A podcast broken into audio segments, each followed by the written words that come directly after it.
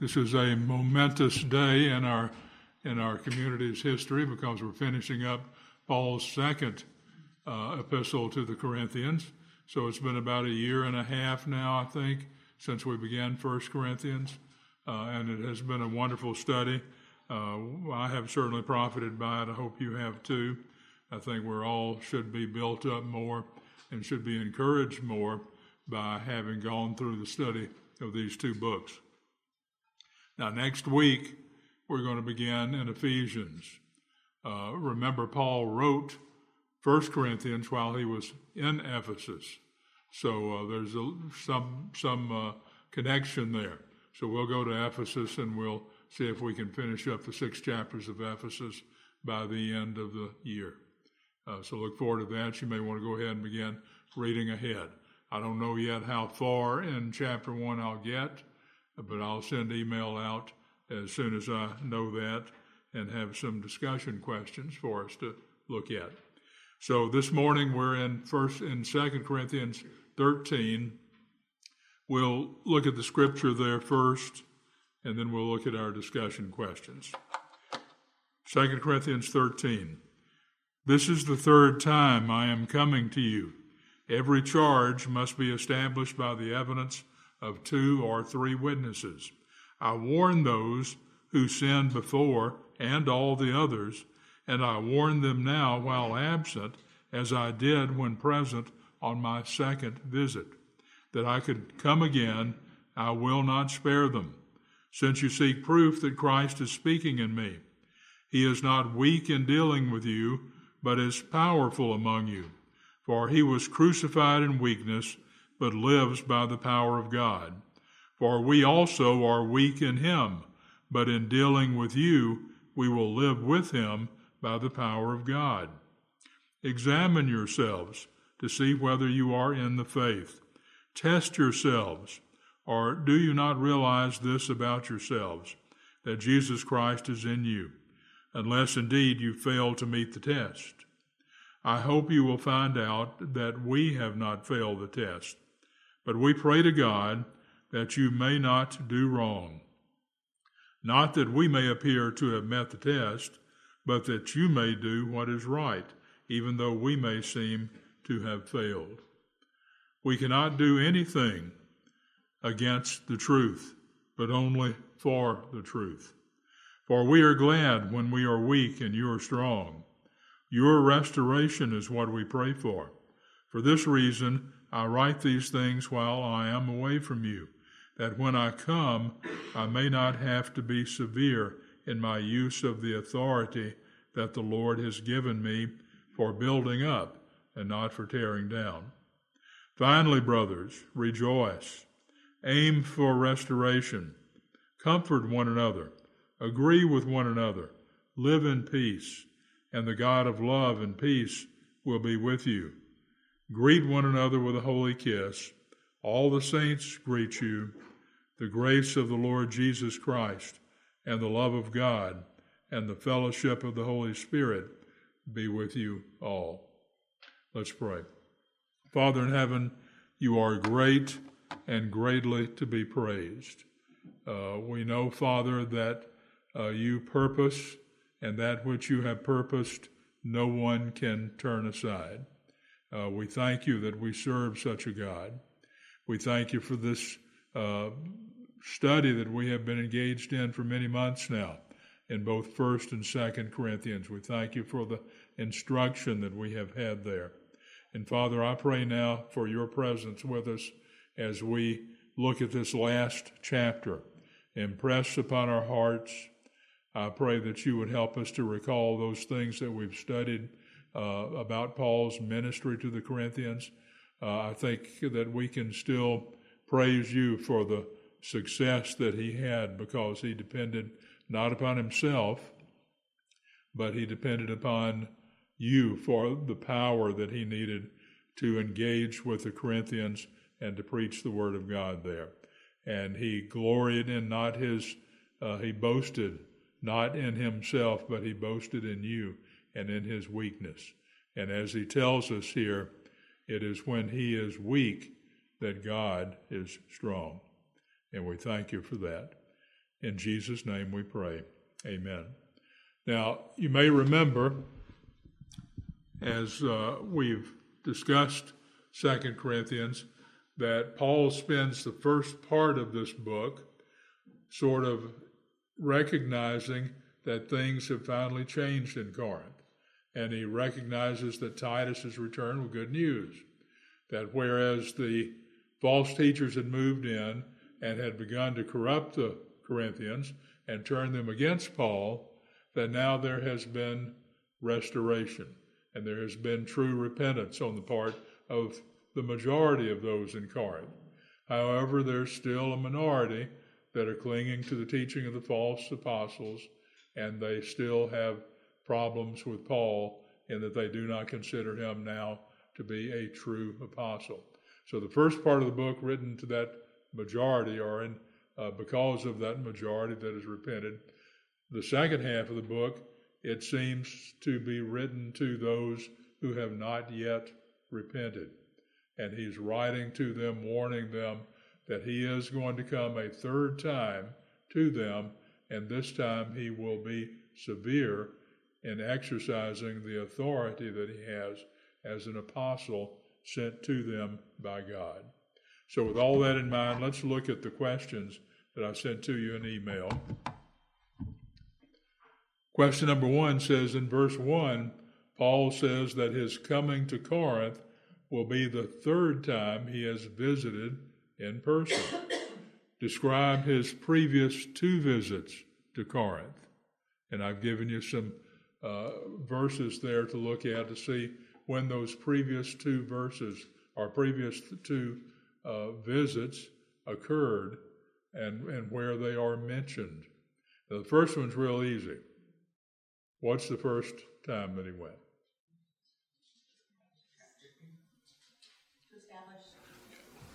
To bring the gospel. Okay, yeah, to bring the gospel to them. Uh, that was his initial visit, wasn't it? And uh, and we read about that in First Corinthians, which is written after he's left Corinth. He's in Ephesus when he writes First Corinthians, but it describes the things that happened there on that first visit. Now, there was a second visit, and that second visit is not described in Acts. It's not described anywhere in the scripture, although it is alluded to, isn't it? What did you find out that Paul says about the second visit? From those verses I gave you. He says he's coming a third time, so that must, there must have been a second. Yeah, he says, I'm coming to you a third time. We know about the first one. He's coming the third. There must be a second there somewhere. Okay, good. Yes. He indicated that he faced death. I'm sorry? He, he faced death. Faced death? He was, he was, uh, he was threatened with death Yes, from the Jews. Right. Okay. He, he had, uh, when he first uh, got there, he had uh, opposition from the Jews, as he usually did. He had opposition also when he was in Asia between his trips. What else did you see a mention of the second visit? Yes. In Acts 20, when he's in northern Greece, hmm called the Macedonian, then drops down to Corinth and goes back up after persecution. Is that his third visit, or is that was that his second visit? Um, well, let's go ahead and look at the at the verses here, and then we'll we'll talk about that. Acts 18, uh, 1 through 17, and I'm not going to read all of it. I'll skip some of it. After this, Paul left Athens and went to Corinth, and he found a Jew named Aquila, a native of Pontus, recently come from Italy with his wife Priscilla, because Claudius had commanded all the Jews to leave Rome. And he went to see them, and because he was of the same trade, he stayed with them and worked, for they were tent makers by trade. And he reasoned in the synagogue every Sabbath and tried to persuade Jews and Greeks. So here was the first visit, and he's beginning as he always does. He goes into the synagogue and begins to uh, to preach to them and to give them the gospel of Jesus Christ, proving that he is the Messiah that they are waiting for. Now, as usual, that creates problems, and it created problems here. So Paul then turns to the Gentiles and begins preaching the gospel to them. And if we skip down to verse 11 there, it tells us, And he stayed a year and six months in Corinth, teaching the word of God among them. And we read about that in First Corinthians as well as in Acts. Now, Second Corinthians 2 1 says, I made up my mind not to make another painful visit to you. This painful visit, we don't really have any detail about, but there are allusions to it in, uh, in Second Corinthians. Uh, Paul says here he doesn't want to make another painful visit. Now remember, Paul is in Ephesus, and and he's gotten the news about the thing, the goings on in Corinth, about the false teachers who have moved in there, and apparently Paul left Ephesus and made a quick trip.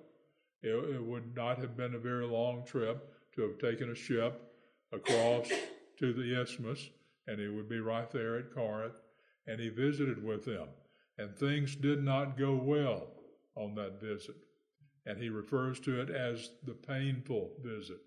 And in the literature, that's usually what you'll uh, hear it called. It's the painful visit. And here it is mentioned again in 2 Corinthians 13:2, our passage for today. I warned those who sinned before and all the others, and I warn them now while absent, as I did when present on my second visit, that if I come again, I will not spare them. And then as we read on in chapter 13, he says, uh, This is going to be my third visit when I come uh, very shortly to you. So, three visits. Uh, don't have a lot of detail about the painful visit other than reading between the lines. It was uh, apparently did not go very well at all. It was not well received by the Corinthians. He was certainly not well received by the false apostles. In fact, that became one of the charges against him that he was weak and ineffective in person that he might write strong letters, but in person he couldn't stand up and hold his own. That was their charge against him. Uh, so that occurred on this painful visit uh, from Ephesus to Corinth and then back to Ephesus again uh, very quickly. By the way, there are three visits, but there are four letters. Do you remember that? Uh, first Corinthians is not the first letter to the Corinthians because in First Corinthians he tells us uh, in the previous letter. So it's known as the previous letter. We don't have that. We don't know what was said other than there was a previous letter uh, written from Paul to them, and they answered it with another letter. Then there's First Corinthians, and then there is another letter that is referred to only. We do not have it it's known as the severe letter. But that occurred around the same time as this second visit. And then finally, Second Corinthians is written, and that's actually the fourth letter written by Paul that we know of to the Corinthians. So that helps a lot to know that, I think, as you're reading Corinthians, to be able to see what it is Paul is talking about and, and where this information came from. Question number two. In 13.3, Paul says the Corinthians are demanding proof that Christ is working through Paul. Now, I would say they ought to already have that proof because they can look and see what happened to them. They experienced the fact that Christ is working through them, didn't they? And we've studied this paradox several times in class. What is the astonishing characteristic of Paul's life, ministry, and apostleship that indicate God is indeed working through him? What's that paradox that we find? Yes. A church? That the church has been established. That's certainly proof that, that Paul was being used by God, and, and that should have been sufficient because of the change that they had experienced themselves. But uh, now the false teachers have moved in and they're questioning whether indeed Christ is working through Paul. But this is a paradox, something, two things that are sort of opposed to each other. Yes. Is weakness? Yes, weakness and persecution on the one hand, which looks like failure, doesn't it? But what happens? Paul's ministry is enormously successful, isn't it? The Corinthians, the Corinthians now, we've talked at length about the state that the Corinthians were in and the attitude that they had. And the Corinthians were marvelously saved as a result of Paul's ministry, a ministry that grew out of his weakness uh, that he mentioned several times here that we've looked at. Um, the proof that Christ is working through Paul is the results that he obtained. And Paul mentions that. Uh, we'll talk about it some more in a minute. But Paul mentions that uh, several times. 2 Corinthians 1 uh, 1 through 11 says, For we do not want you to be unaware, brothers, of the affliction we experienced in Asia, for we were so utterly burdened beyond our strength that we despaired of life itself. Indeed, we felt we had received the sentence of death, but that was to make us rely not on ourselves, but on God who raises the dead. Paul experienced this because God intended to use it uh, to make him rely upon God and not upon himself. Uh, he's the one who raises the dead. He delivered us from such a deadly peril, and he will deliver us. On him we have set our hope that he will deliver us again. So here's this strength in the midst of weakness, the paradox. Uh, 2 Corinthians 4 says, But we have this treasure in jars of clay. Remember, we talked at length about that. To show that the surpassing power belongs to God and not to us. We are afflicted in every way, but not crushed, perplexed, but not driven to despair, persecuted, but not forsaken, struck down, but not destroyed, always carrying in the body the death of Jesus, so that the life of Jesus may also be manifested in our bodies. Then, if we skip down to 15, for it is all for your sake. Uh, that's important for us to recognize that Paul endured all of that for their sake, for the sake of those that God had sent him to minister to the Gentiles. So that, he says, as grace extends to more and more people, it may increase thanksgiving to the glory of God. 2 Corinthians 12, 7 through 10. So, to keep me from becoming conceited because of the surpassing greatness of the revelations that he had received, a thorn was given to me in the flesh, a messenger of Satan to harass me.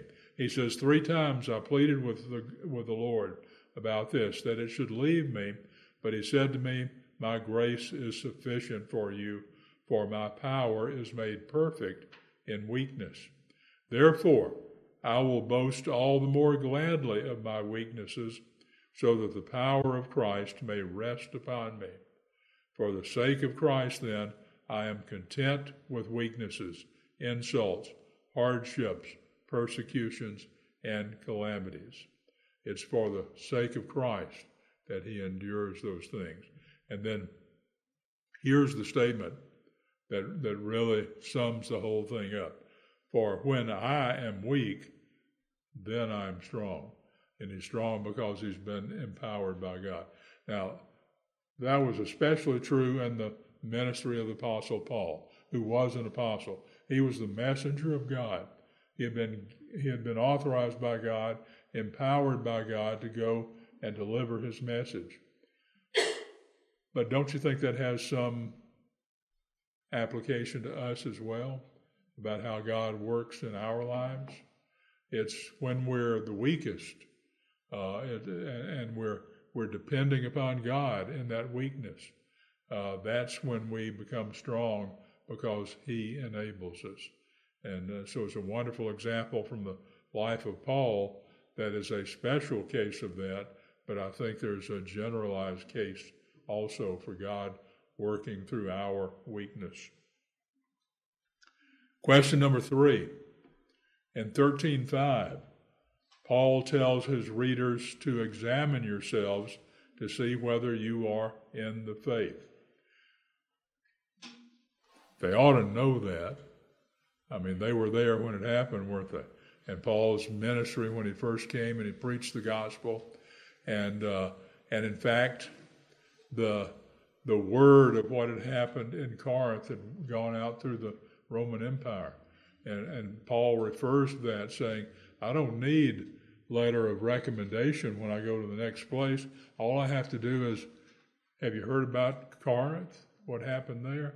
That's my you're my letter of recommendation um, as I travel around because the word of it had spread because it was such a, a marvelous thing that had happened in Corinth.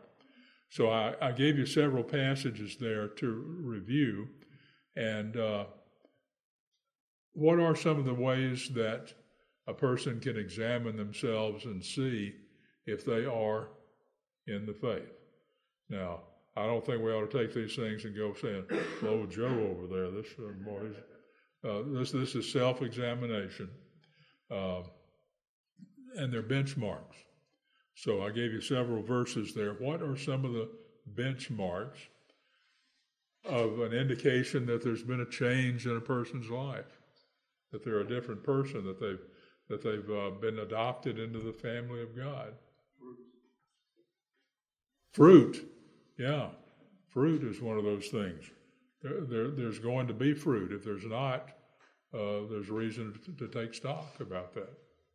What else?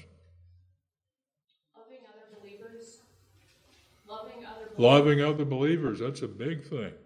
Uh, we, we ought to love the brethren, and that ought to be a characteristic of, of all believers is that we love each other. What else? Hebrews 3 6, um, holding fast. Holding fast. Yeah, uh, trusting in God, uh, placing your trust in Him and in Christ and in the work of the Holy Spirit, and holding fast in that. If we look at those verses, some of them, not all of them, Hebrews 3 6, but Christ is faithful over God's house as a son, and we are His house if indeed we hold fast. That's the trust. We hold fast our confidence and our boasting in our hope. Matthew 7:21 Not everyone who says to me, Lord, Lord, will enter the kingdom of heaven, but the one who does the will of my Father who is in heaven. Uh, saying the words Lord, Lord really doesn't mean anything. It's meaning it when we call him Lord. Uh, we make him our Lord, the Lord of our life. And it's the one then who does the will of the Father, who is, uh, who is in heaven, that is uh, indicative of salvation. Strive for peace with everyone and for the holiness without which no one will see the Lord. Uh, there should be sanctification, a growing in the faith, a growing and looking and acting uh, more like Christ as we go through. And I've said many times, if we drew a graph of that, the graph I'm sure would have down spikes along the way, but overall, the slope of the line should be up. And that, over time, that is going to be true in the life of the person who has been uh, genuinely converted and is in Christ.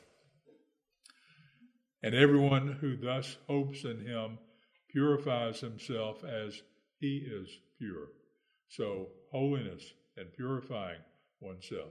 Uh, here's the fruit the fruit of the Spirit is love, joy, peace, patience, kindness, goodness, faithfulness, gentleness, self control. Against such things there is no law. And then finally in 816, the Spirit Himself bears witness with our spirit that we are children of God. Now, as the Corinthians examine themselves, as Paul urged them to do here, uh, the first thing is their experience when Paul was there the first time before the false teachers showed up and have created doubts. They have experienced what it means to, to uh, be born again themselves. And then, if they examine themselves, are these characteristics of believers true in their lives? Um, so they should, any number of ways they could have examined themselves and should have known whether or not they were truly in Christ. Paul really here, I think, is making the uh, the charge that you know you're acting like you're not. So examine yourself and see whether you are in Christ. And he has confidence, I think, that they are, and that they will come around and repent like the majority in Corinth have done. Discussion question number four. In 13.4, the final verse, Paul gives a Trinitarian blessing that should be familiar to all of us. Why is that familiar to all of us? That Trinitarian blessing. You meant to say thirteen, fourteen, right? Yes, I did. Okay. 13, 14. Is that what I sent to you, 13.4? You could figure it out, right? it's the final verse. Is that familiar to Have we heard that somewhere before? Hear that every Sunday, don't we? Uh, what attribute does Paul assign to each member of the Godhead? What are they? The blank of Christ, the blank of the Father, the blank of the Holy Spirit. The grace Right. of the Lord Jesus. The grace of the Lord Jesus. The love of God. The fellowship of the Holy Spirit. Uh, and, and I ask the question what do these attributes indicate to all believers? First of all, just the verse that he closes with, I think, calls our attention to the fact that the happenings in Corinth and Paul's success there in bringing them to Christ, and now his his uh, his exercising of his apostleship and and uh, bringing them through this difficult time. Uh, this verse reminds us that it is God who is at work in Corinth throughout the whole uh, throughout the whole years, and it's all three members of the Godhead who are active in Corinth the Father, the Son, and the Holy Spirit. So, what does this indicate as far as believers are concerned? Because this is true of for all believers. The grace of the Lord Jesus Christ, the love of God, the fellowship of the Holy Spirit. What does that say for us? We should be manifesting those same things. I heard something. Manifesting those same things. Yeah. God works the same way uh, today as he was in Corinth. It's all three members of the Godhead are involved in our salvation. These verses that I gave to you, 2 Corinthians 8 9, for you know the grace of our Lord Jesus Christ, that though he was rich, yet for your sake he became poor, so that you by his poverty might become rich. Christ was willing to leave his place in heaven. Uh, that's called the condescension. He condescended to become man. He was obedient unto death, even the death of the cross.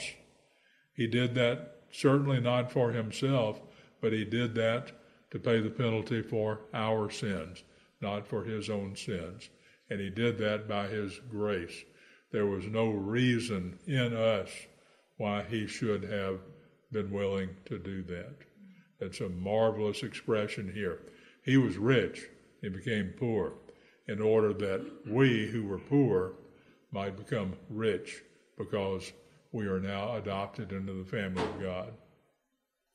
Romans 5 6 through 8 uh, describes the love of God. For while we were still weak, at the right time Christ died for the ungodly. But one will scarcely die for a righteous person, though perhaps for a good person one would dare even to die. But God shows his love for us in that while we were still sinners, Christ died for us. Uh, God did not say, get right, and then I'll save you. Be good, become holy, be obedient, do what I say, and then I'll save you.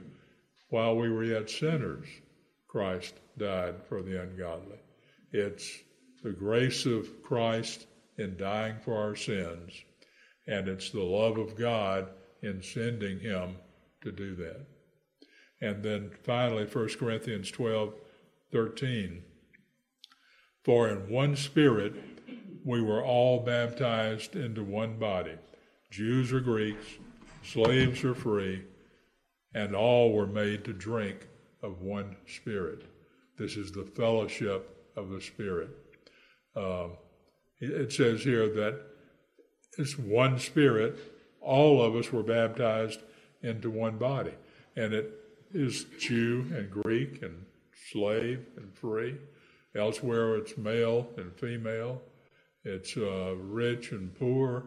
It, it, there are categories, or people from every category on earth who are brought into one body together, uh, into the fellowship of the Holy Spirit. And notice that it's that it's both a vertical uh, fellowship and a horizontal uh, fellowship. Um, we all have fellowship with God. Uh, we're adopted into His family, but we also have fellowship with each other. Uh, wonderful thing about this church is the is the fellowship that we have with each other uh, as we pray for each other and we help each other in our infirmities and our weaknesses. And God uses that uh, to display His power in us to do that. So, grace of the Lord Jesus Christ, uh, the love of God, the fellowship of the Holy Spirit at work throughout from the first day Paul arrived in Corinth until the end of his third visit in Corinth. God was at work there. All three members of the Godhead Father, Son, Holy Spirit. Well, here's the outline for chapter 13. Uh, Paul, for, yes. Yeah, I wanted to go back to, Keith had a really important point. Okay. In Acts twenty, in the beginning there, which talks about Paul visiting Corinth for three months. That was the second visit. If you look at that. I, I didn't hear that. In Acts twenty, if Yeah. you look at it, it talks about Paul visiting Corinth for three months. Three months. And Okay. That suggests it was the actual second visit. And in one of the notes in the study Bible suggests the second Corinthians is written after that visit. That is what? It was written after that visit. Okay. So that may be the missing visit, and, because it also talks about the riots that the Jews were up against them. Okay. Yeah. Very good. We shall have a lot of detail. Uh, One, one of the problems with taking that verse to be res- with respect to the, the second visit is then we have no record of the third visit. So that's kind of the conundrum. If you take it as the second visit, visit, you get a late dating of the letter. If you take it as a third visit, you get an early dating of the visit. There's a massive amount of debate, but the, the issue we should be aware of is if we do take it as being the third or the second visit, then we have no record of the third visit. So either way, we're missing uh, a visit somewhere. So. okay. Yeah. Acts does not tell us everything. It, it just does not tell us anything, everything that happened. Uh, so it, uh, uh, Luke carefully picked the instances that he wanted to uh, write about in Acts in order to convey the information that that he was intending to obey, obey, and uh, uh, to convey to us. And think how big Acts would be if we carry around our Bibles.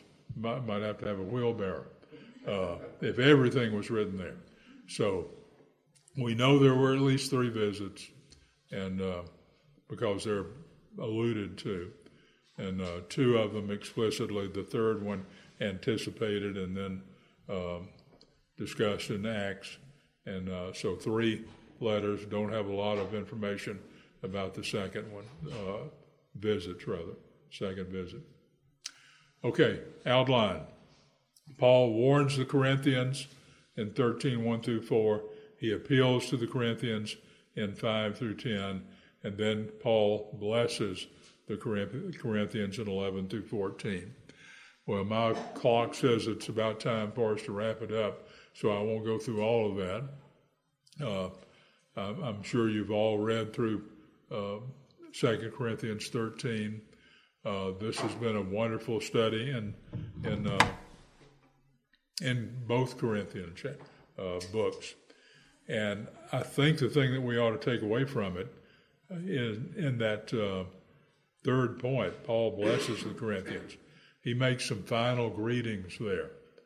And then he closes out with that wonderful Trinitarian blessing that reminds us again that it is God who was active in the in what happened in Corinth.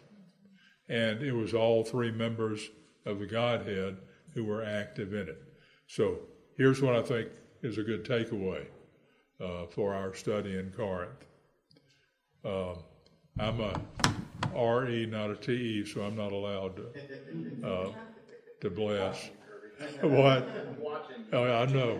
I know you got your eye on me. But maybe we can just say this together, okay? The grace of the Lord Jesus Christ and the love of God and the fellowship of the Holy Spirit be with you all. So, wonderful thing to end our study of Corinth. Um, next week again, we'll be in Ephesians. Go ahead and read Ephesians 1, and uh, I'll send email during the week uh, telling you exactly what we'll study next Sunday. Let's pray. Father in heaven, we thank you again for this study. We, I, help, I pray that you would help us to uh, take the things that we've read about, apply them to our own lives. I pray that you would work in us uh, by your Holy Spirit. I pray that we all might experience and understand and, and know and be amazed by that grace of the Lord Jesus Christ, uh, your love for us in sending him for us, and the fellowship of the Holy Spirit uh, and his working in us. Uh, we thank you for all of these things. In Jesus' name, amen.